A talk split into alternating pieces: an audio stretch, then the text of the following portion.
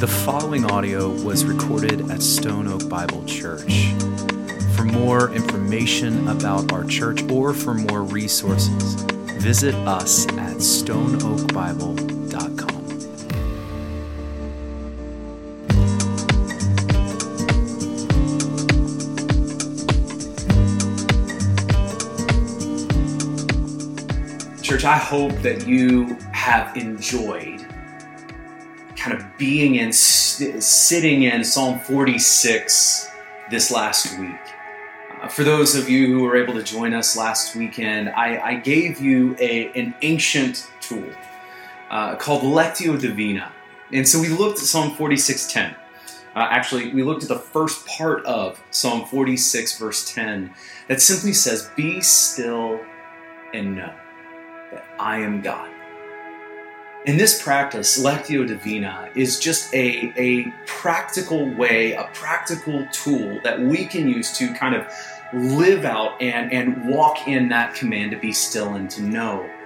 And so, along with that, we, we put together a guide that um, you can use to kind of explain the practice and, and then also attached to that we we took Psalm 46:10, we broke it down so that all last week, if you followed that guide, you were just walking through the psalm little by little, kind of steeping ourselves in that psalm all week. And this morning, after having set in this psalm all week, this morning we get to look at this psalm, the whole psalm, and we get to look at it deeper. Psalm 46 has 11 verses. 11 verses, and these 11 verses are broken into three uh, sections. Um, three sections. So, in, in most of your Bibles, you're going to see in your Bibles that these sections are going to be broken up by a little space. Um, but you're also going to notice that these sections are, are broken up by a word. Uh, it's an instructional word, it's the word Selah. Selah is an instructional word. It's kind of like a, a, stop sign, a pause button in the psalm that, that is, is telling you pause, take a breath, reflect on what you just read. Don't rush. Take a break. Uh, take a pause. Let what you just read sink in. Selah. So you're going to see each of these sections kind of broken up into this these moments these take a deep breath and take that in moments those selah moments so we have these three sections in this psalm and three selahs in this psalm um, but I'll say this uh, although this psalm is broken up into three sections, um, and although these sections, as we're go- going to see, they're going to kind of uh, explore uh, and go deeper and build on each other, all of that is true. However, although this psalm has three sections, this psalm really points to one central and major predominant theme that we are going to see here on repeat and that God's word is inviting us to look at this grand and glorious point. So, having said all that, let's get to work here in Psalm 46. Let's look at this first section. God is our refuge and strength, a very present help in trouble. Therefore, we will not fear Though the earth gives way, though the mountains be moved into the heart of the sea, though its waters roar and foam, though the mountains tremble at its swelling. Selah.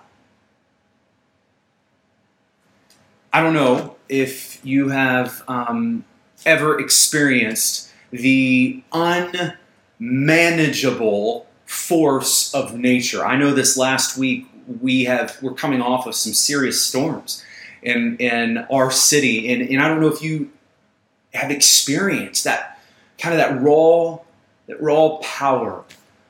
Um, the earth as it shakes in an earthquake, the wind of a hurricane as it just tears through and, and bends trees and picks up cars, um, a tornado that just spirals and, and leaves this incredible damage, a tsunami of this wave of unimaginable size and power that just reduces cities even to, to waste. It's un it's unimaginable, unmanageable, raw power is what that is. And no matter who you are, no matter, any of us would feel just how powerless we are in its wake. I mean, it is truly, it's all inspiring. Um, we like to think that we are in control. We do. Uh, but even the smallest demonstration of nature and all of its power leaves us to realize nope, we are not in control. We have no control over this. We plead for mercy in this, and we feel so small. And, and this terrifying imagery of feeling small in the wake of, of unimaginable, man, unmanageable power is, is really the imagery here that is in our, in our psalm, it, it, the earth giving way. Um, the mountains being moved, the the waters roaring and foaming, the mountains trembling, all of this raw, uncontrollable, make you feel small kind of power here that the psalmist is is is causing us to see. And here we are facing it in this psalm. And the psalmist reminds us, yet in all of this rich imagery, reminds us, as, as verse 1 says, God is our refuge and strength, a very present help in trouble. Therefore, we will not fear. Church, is this not the message that the exact message that we need right now? Our God is our refuge, our fortress, our shelter. Our God is our strength. And you think, in the face of that kind of power, in, the, in, in that kind of storm, in the face of the earth crumbling, waves crashing, in the face of that, we, we're left with the question will our refuge stand? Will, our, will his strength fail? And the psalmist says, um, Our God is a very present help in trouble. Some of your translations will say here a, uh, a well proven help in trouble. The idea here is, is simple. He is a sufficient presence, a never failing, well proven presence. God is our strong shelter, our never failing, our well proven, always present help in trouble. That's who our God is. And because that is true, the psalmist says, therefore, meaning because of that, therefore, what does he say? We, the people of God, therefore, we will not fear. We will not fear. As mighty as those waves are, as mighty as the earthquake might be, our God is mightier and he is here present with us. Uh, you, you know what this reminds me of, especially coming off the storms of this week? Um, it reminds me of a, a friend of, of mine um, who lives in, on some land in the hill country. They, they just bought this land, it's beautiful. uh, they have an RV that they, um, a really nice RV that he and his family live on, and there's just land to explore. There's wide open space, probably the coolest place to be quarantined if you know you, you have to be quarantined, right? Um, but right there in the hill country. Well, last time we went to see them, um, we were followed in by a truck that was carrying some some uh, construction equipment. After saying hello, um, he began to tell us that they were having a storm shelter put in on their on their property, and he said something that stood out to me. Um, out here, he said, the smallest storm, even the smallest storm, is absolutely terrifying. He said, We are open, we are exposed, we are vulnerable. Without a shelter, even the smallest storm, he said, is absolutely terrifying. But with this shelter, we can be safe. We can have peace no matter what storm rages on out here. He said that, that this shelter is, is big enough for him, for his whole family, for all of them to come into the shelter, to have a place of peace that is safe, that is secure. Is that not, church, exactly what Scripture promises for us as the people of God? Is that not, church, exactly what our God promises to be to us in His, in his Word? And not just for you, but for us together, the whole family of God. Um, our God, God is our strong tower, our strong fortress.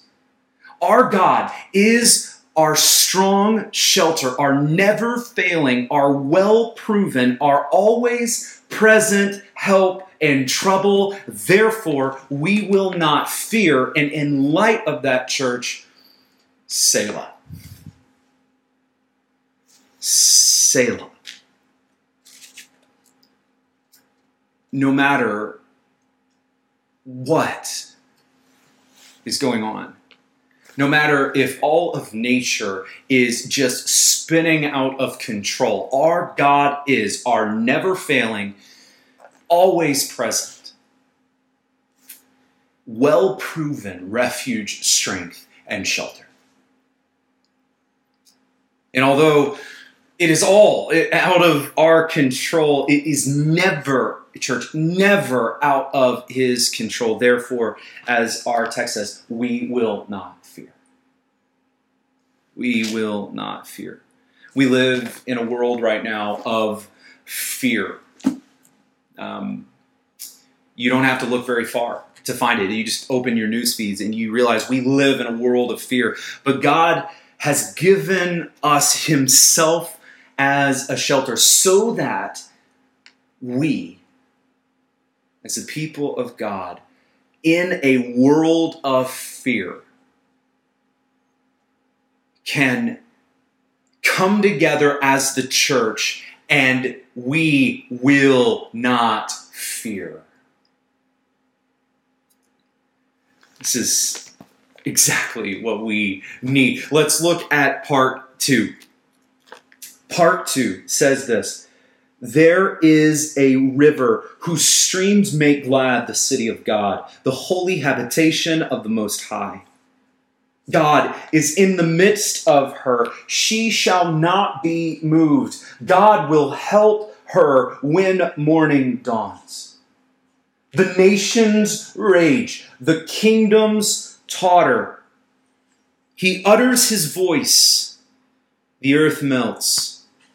The Lord of hosts is with us. The God of Jacob is our fortress. Selah. Here we see the psalmist saying the, the same thing, only in this section he, he's expanding it. Here's what we see here it's easier to have peace. Please hear me, church. It's easier to have peace in the present when we know how it ends. It's easier for us to have peace in the present when we know how we know how it ends. I, I, don't know if you've noticed this, but this is not exactly the glory days of television uh, during this COVID season. If you watch TV, you've probably noticed that it is just TV programming is becoming a bit desperate, and it is like rerun after rerun after rerun after rerun. This is especially true if you're a sports fan. Um, this is especially true in the sports world. So right now, you can you there are all kinds of exciting games on. uh, they're just exciting games from like 10 years ago or you know more than that. They're, the classics are on right now. Um, we went and we visited my my family and uh, i noticed they, it, there was a ranger game on. Um, and for those of you who are not baseball fans um, i'll forgive you. Um, the the Texas Rangers are the professional baseball team there in in Dallas, and um, the game was from the 2010 season. Now, which, in case you don't know, that was a great season to be a Ranger fan. Oh, it was a good season. They went to the World Series that year. It was the first time ever for them to do that. It was awesome. Uh, but I uh, digress. Watching rerun sports is odd. It's just weird. I mean, you lose a lot of the emotion. You lose, um, you already know the outcome. And if you don't know the outcome, all you have to do, grab your phone, Google it, and then boom, you, you, you see what happens, when it happens. Um, now, it still might be enjoyable for some of us to watch the game, but it's not the same thing. Right? I mean, it's not the same thing. It's it's you know the outcome. You know the end of the story. Right? Um, to push this forward, this analogy further a little bit, how crazy would it be uh, for me to watch game six of the of the 2010 AL championship uh, between the Texas Rangers and the New York Yankees. Um, how crazy would it be for me to watch that game in fear or anxiety or biting my nails, wondering what is going to happen? Right? Um, how uh, how crazy would it be for me to watch that and just be wrapped up thinking, could this be the year? Could this be the time that we finally go to the World Series? How crazy would it be when I already know that the Texas Rangers beat the New York Yankees 6 to 1 and it was awesome? How crazy would it be?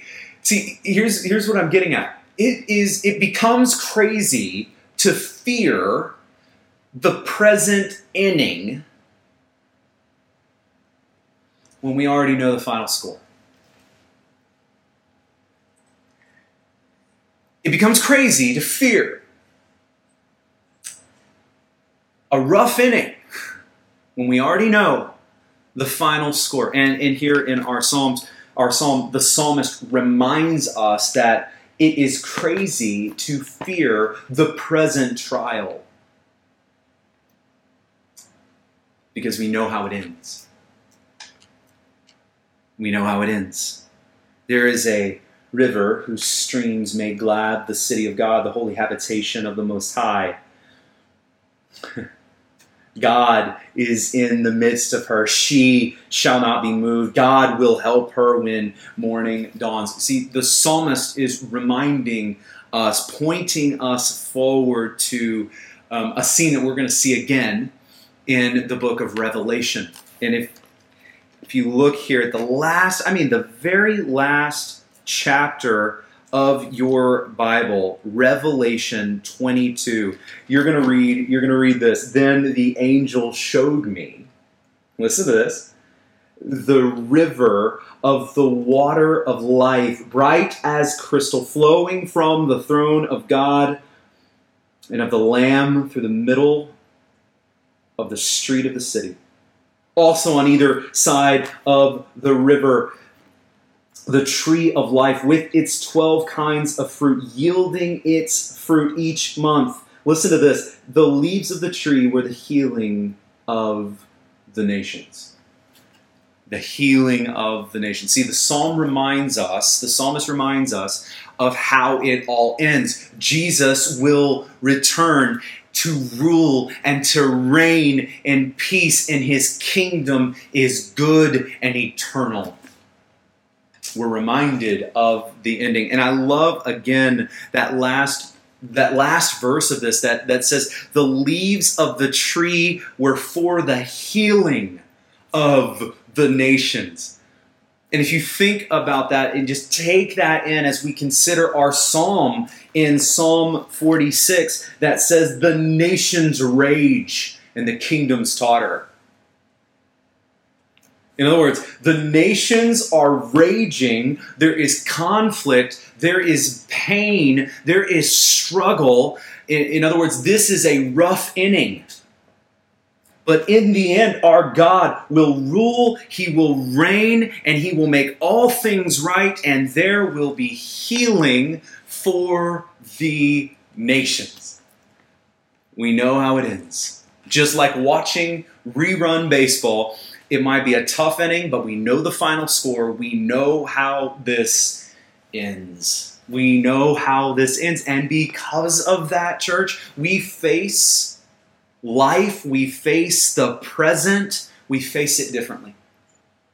We face it differently. Church, we, you and I, we as the people of God, we must know three things that, that will radically change how we face life. Three things, okay? Number one, you know that your God, that our God has been faithful. You look back and, and you look through the pages of Scripture you look through the pages of church history. You even look back on your life and you know, as you look back, you know your God has been faithful. That's number one. Number two, you can look ahead. You can look ahead and you know how it all ends. You know that He will be faithful to the very end. You look back and you look ahead. And then, third, you look around you look around knowing that he was not just present back then and know that he's not just going to be present later.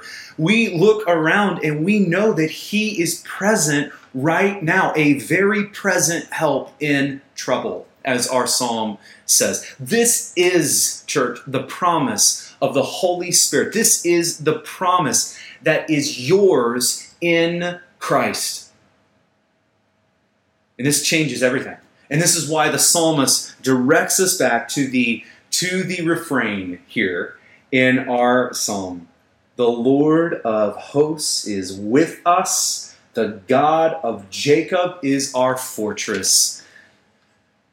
Take a breath, take it in, Selah. You can look back, you can look ahead, and the psalmist directs us right back to the main idea here. You can also look around. He is present. He is present. God is our strong shelter, our never failing, well proven, always present help in trouble. Therefore, we will not fear. So let's look at the third part.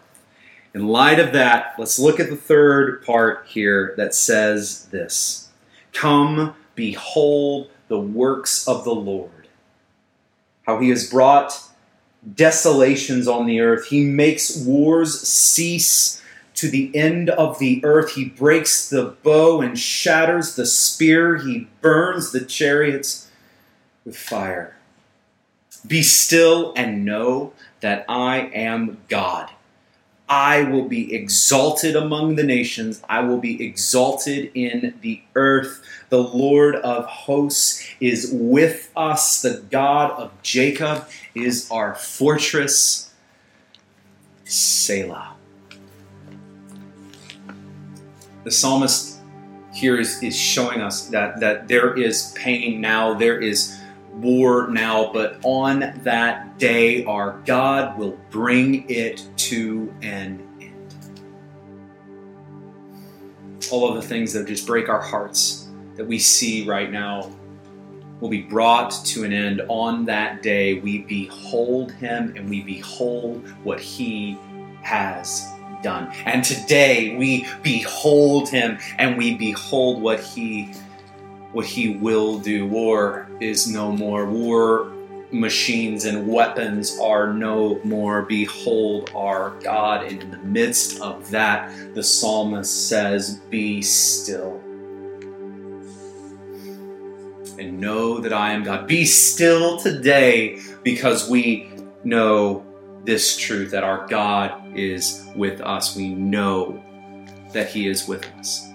And I want you to be clear here it's not be still and know that you can do it, not be still and know that you're strong enough or that you're capable. No, that's not what it says.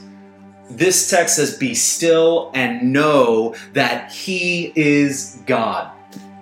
In other words, we be still and we know that He is able, that He is mighty, that He is enough. That's how we, that's where stillness is found, church. Our strength is found in Him. Our peace is found in the strength of God in the strength of our shelter, not in our own strength, our own might, or our own grit. That's how we can be still. And honestly, this is really good news because, in the face of the storm, the power of nature, in the face of war and the conflict that we see that we just don't see an end to, even church, in the face of COVID 19, this invisible virus that has just shut down so much of normal life over the past several months. In the face of all of this, in the face that of all of this that is out of our control. In the face of it all, we realize that if our hope was in us, we have every reason to fear. But we are not atheists. We are in Christ. We are in Christ, and that means that our ultimate hope is not in ourselves, but in our God. Not in us, but in our God. Our God, God is our strong shelter, our never failing, our all our well proven, always present help in trouble. And therefore we will not fear. There are three realities here that are huge. Number one is that we will face the storms. We will face the storms. The storms will come. In this world, church, we will face trials and troubles and tribulation, but take heart, scripture says. The storm will come. Number one. Number two, when they do, when they do, our God is bigger. The storms will come, but when they do, our God is bigger. Our God is our shelter, our fortress, our never failing, well proven, always present help, our shelter. So the storms, they, they are coming, church. But when they do, our God is bigger. And number three, the storms will ultimately cease. We know the end. We know our God wins. Church, hear me. Our, our God is the creator. Our Jesus is the king and the Spirit indwells us, empowers us, and He seals us to the very end. So I will say again with the psalmist God is our refuge and strength. A very present help in trouble. Therefore, we will not fear. Selah.